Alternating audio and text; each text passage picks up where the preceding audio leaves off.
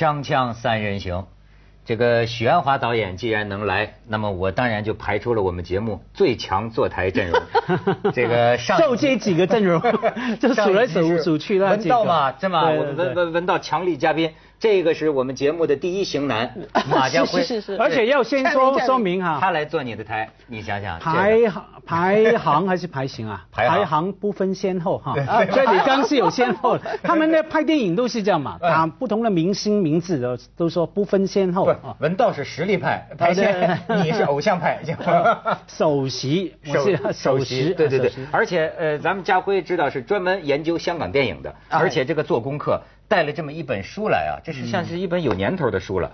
许鞍华说许鞍华，哎，通通常一个导演他是这样，等于一个艺术家嘛，创作到一个阶段、一个境界的时候，通常就会出一本书了。啊你看北野武说北野武，然后小金安二郎安二二郎说小金，都是这样子哈。那所以一个导演，当你看到哈。出，比方说你跑去书店哈，突然看到一个哎自己的书，马家辉说马家辉，有人编这样的书，表示你成了，你已经到了大师级的地步。你这话说晚了吧？他现在才成吗？啊他早就成了。当然不一样，这两年我觉得许鞍华的导演哈，你的作品或者说在电影圈的位置又到了另外一个境界。评审委员会主席说的话 是吗？哎，真的，我不是当着你面说，当然也是当着你面说。我我我最最近是有一个雄心，嗯我我准备找来你的全部的电影看一遍。哇，这是很大的雄心啊！从从从最早年，如果我能 如果我能找到的话，呃有些啊是带着回味的这个呃心情看，呃要看的啊就是那种味道，我觉得这是很有意思，因为我想起《半生缘》，我也看过嘛，是吧？但是。你你曾经有一段时间，我听很多这个研究电影的人讲，就有一段时间好像走入低潮，这是好听的说法。嗯这不好听的说法就是说拍了一些烂片，嗯有一些年。但是我不明白啊，同一个人，呃，拍一些怎么会烂片？就是说自己不是自己控制的吗？呃，真是有时候控制不了。控制不了，失控。失控，会是这样的吗？会那你先说你同意那是烂片吗？因为啊，我们前好像几个礼拜吧，哈，有跟呃其他嘉宾谈到你的电影嘛，哈，我跟文涛都讲的说，对，同意说有些片看起来好像，哎，我觉得不应该不是许鞍华拍的，搞不好是买你的名字来放进去，那个电影不太像。我不敢说，我不会，呃，我当然不不想太不太想认识烂片，嗯。呃，如果说是烂片是自甘堕落的，不管怎么样拍的，我还是很努力，只是一个不成功的片子，可是不是刻意的把它拍坏的那种，就是就是还可能还没达到目的，没有有有有缺失这样子。所以我觉得挺有意思啊。呃，这你还是说这个呃，好像也是李商隐吧？过去有有首诗叫做这个“此情可待成追忆，只是当时已惘然”。会不会这个导演会有这种情况？呃，你还曾经说过一句话，说实际观众啊是最清楚的，你这个电影是好是坏，只不过观众说不出为什么，说不出这个所以然。导演会不会有的时候陷入一种一种呃呃迷宫，还是一种一种什么境地？就是说，他也在拍，他很认真，可是他掉进去了，出来之后大家一看，其实挺烂，或者说他自己拍完之后跳出来看，发现没拍好。呃，通常我都知道的。呃，因为呃，我不是那种全才的导演，能写剧本啊，能掌控就是那个摄影啊各部门的嘛。我需要呃一组人，就是大家努力，就是合作。那么尤其是我我特别呃需要一个好的剧本。啊、也许是适合我拍的剧本，那么我又很不自量量力，很希望试试看别的呃题材。那有些题材我是有点明知故犯的，像说男女情欲的戏，我是不懂拍的。啊，不懂拍吗我我感觉我是 我自己都啊、觉得不大敢敢提这些在话题上，就别说拍了。可是我又要试试看，那就不是跟自己开玩笑嘛。没办法得心应手哈。可是你刚才说你需要一个好的剧本来拍。对。可是我听说像天水围。那个剧本，人家交了一个剧本出来，其实最后九成都被你改掉了嘛。没有，所以给你一个好剧本干嘛？没有，没有，没有。江湖传说是这样。没有，没有，没有。我是按照剧本，呃，百分之应该剧本应该百分之最少八十是完整的啊，就偷来出来。啊，那太好了，那要还那个编剧一个公道，因为我参与了一个内地很重要的评审啊。啊。我记得里面提到那个剧本最佳剧本要不要给那个编剧，就有有有人提出过，根本是。百分之九十是改掉的，不应该给的编剧哈。不用，没事，没有，肯定不是。我可以拿剧本出来作证。是是是。那这个导演干什么呢？导演就是集中人家的最好的东西，然后据为己有啊。据为己有。你就是等于说这个对白，呃什么的，呃基本上都按照这个剧本。你你你不去在现场让他们调整，或者这样不舒服，换一个说法。呃，少很少，不太多。啊啊，没有我我小时候啊，其实跟文涛有一模一样的想法。我觉得一个电影啊，因为我们看电影都知道哈，不管什么制片的名字啊，大公司的老板一直打字幕出来，最后一个字幕是谁？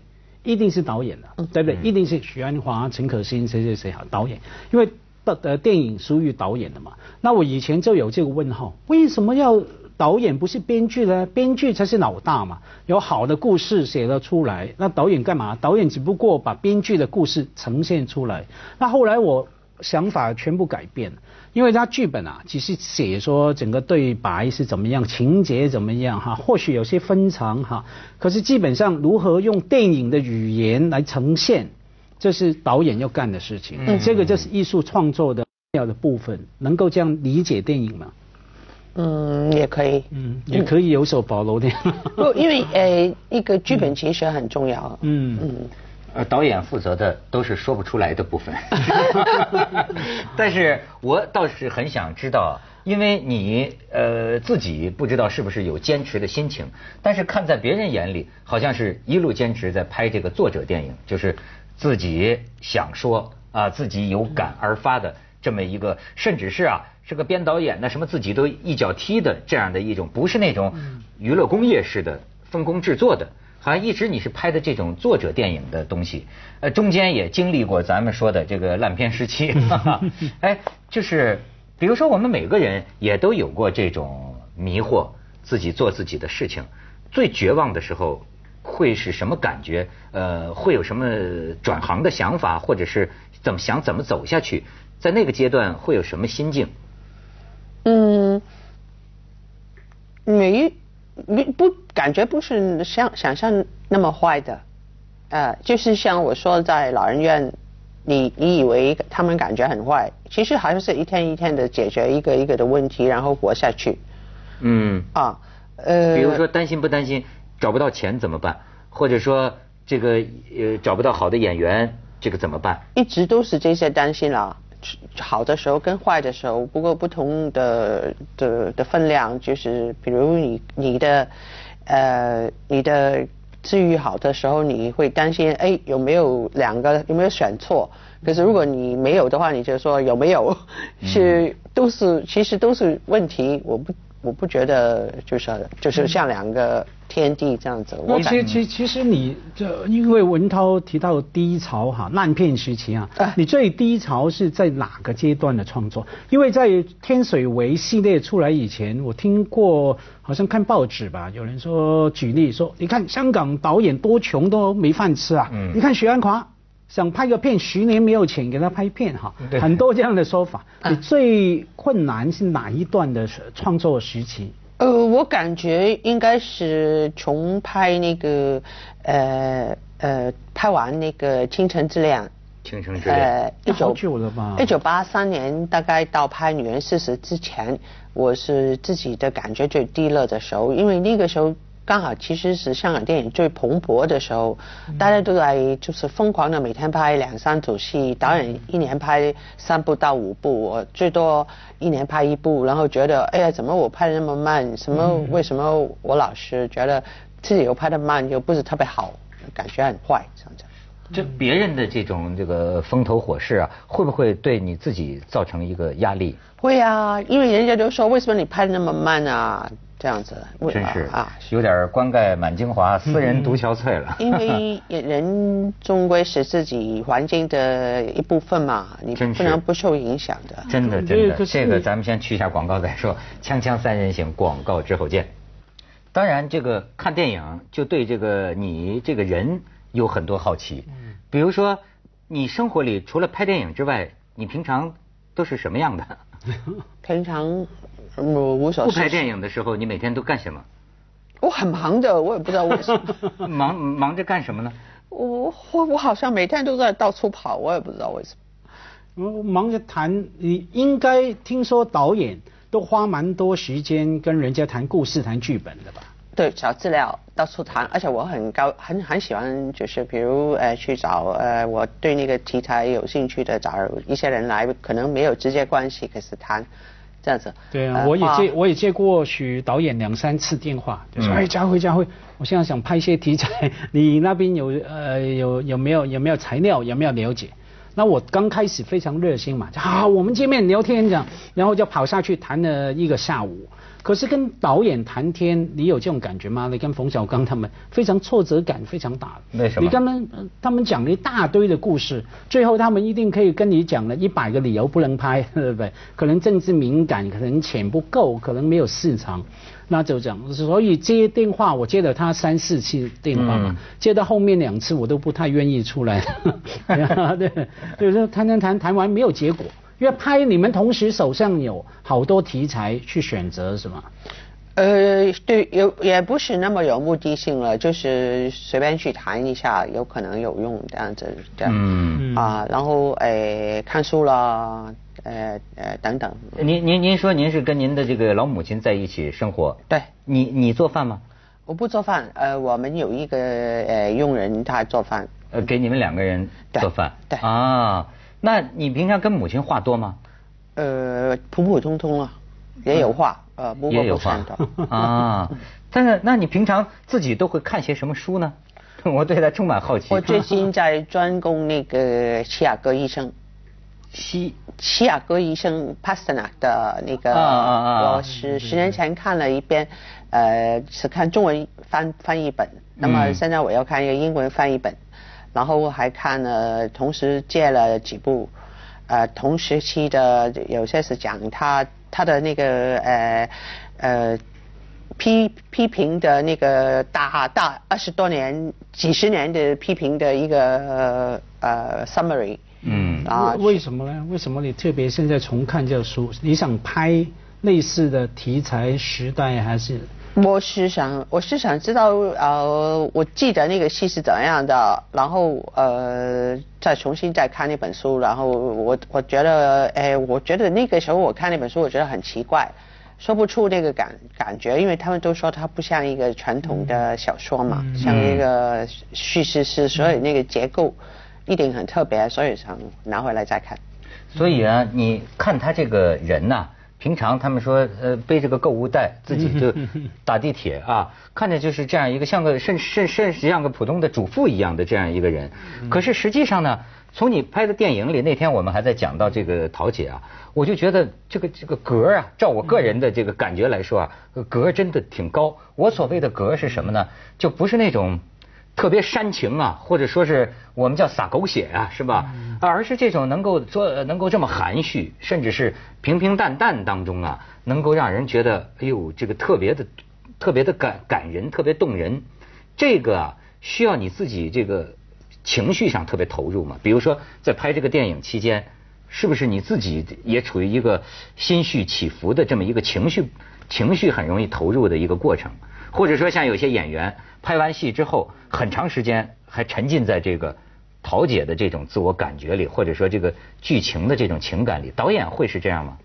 呃，这个我觉得因人一人人人都不一样了。然后我自己各个每一部戏都感觉不一样了。啊，这部戏很奇怪，我很投入，可是很冷静。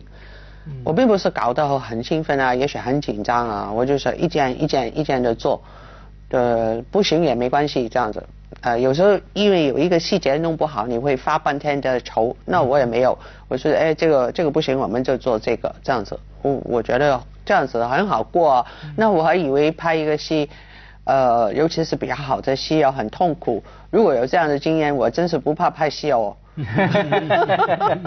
听说许许导演蛮投入的，嗯，拍完桃姐之后，顺便最后就留了一个床位给自己。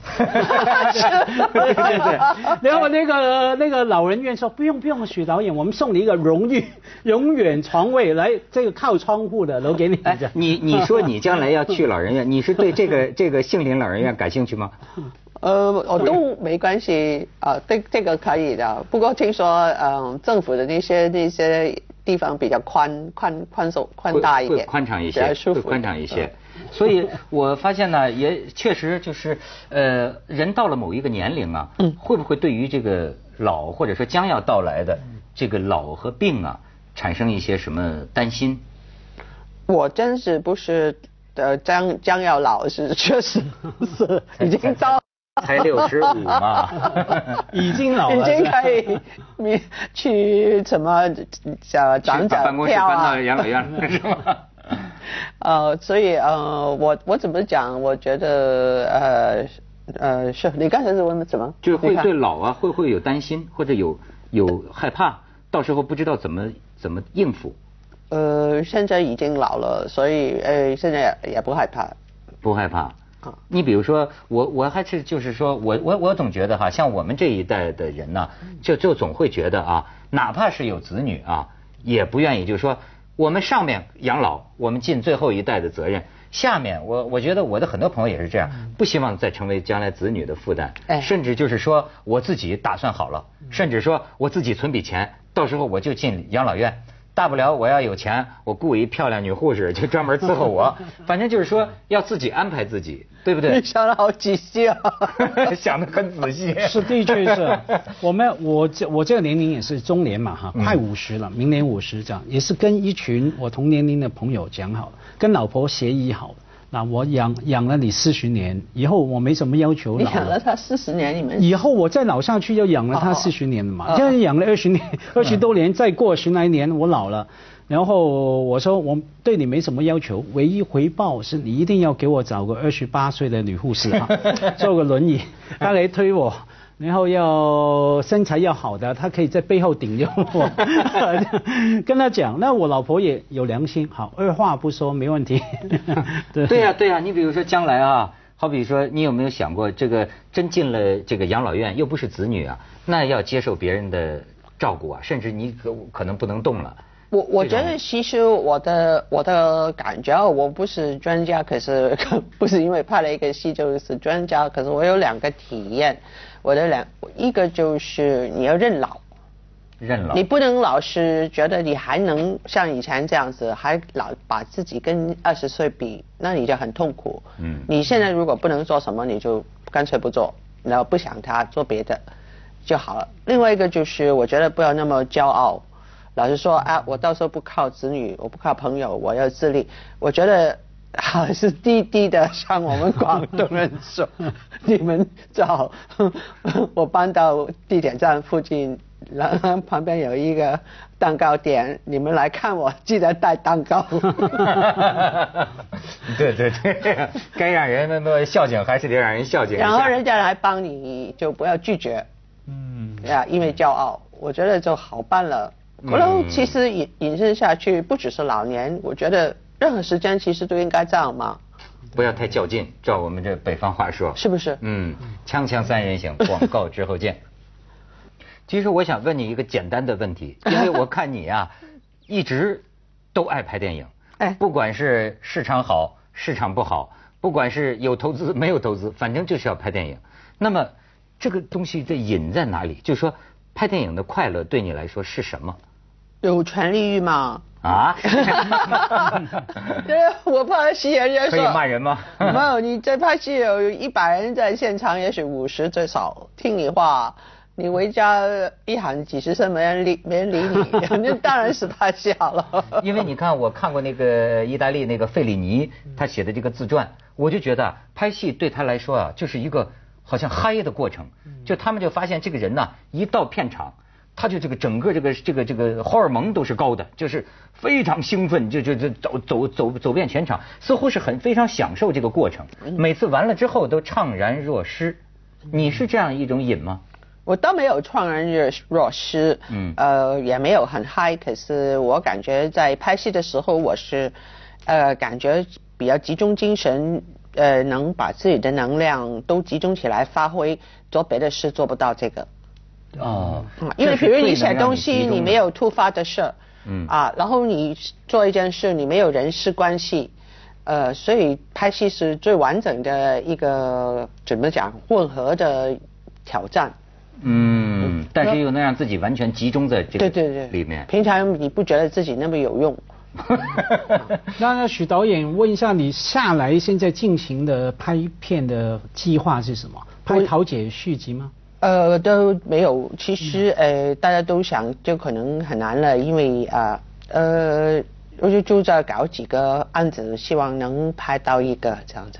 是哪些是也是跟香港有关系的？我有些是香港，有些是内地的题材。哎，这个桃姐呃一大卖，票房这么好，是不是以后咱们这个文艺片万岁了？就呃感觉道路更光明了。会会好一点吧？是是是是。嗯哎，家辉，你这个研究香港电影史的。你总结总结，许鞍华在这个香港影史上是 什么位置？那在他面前 还活着，还活着，但是可以说说。那个许鞍华基本上很很特别的位呃呃一个一个创作的路嘛，其中一个是说在香港导演往北发展的过程里面，许鞍华相对没有那么抢在前面，对吧？好像在内地拍片的，不管管照数量来说，没有很多。啊，成绩也没有很大的，对不对？在内地好像我觉得那个题材啊，相对回来，可是你每一次去拍本土的题材，都拍得非常好。接着下来为您播出《西安楼冠文明启示录》。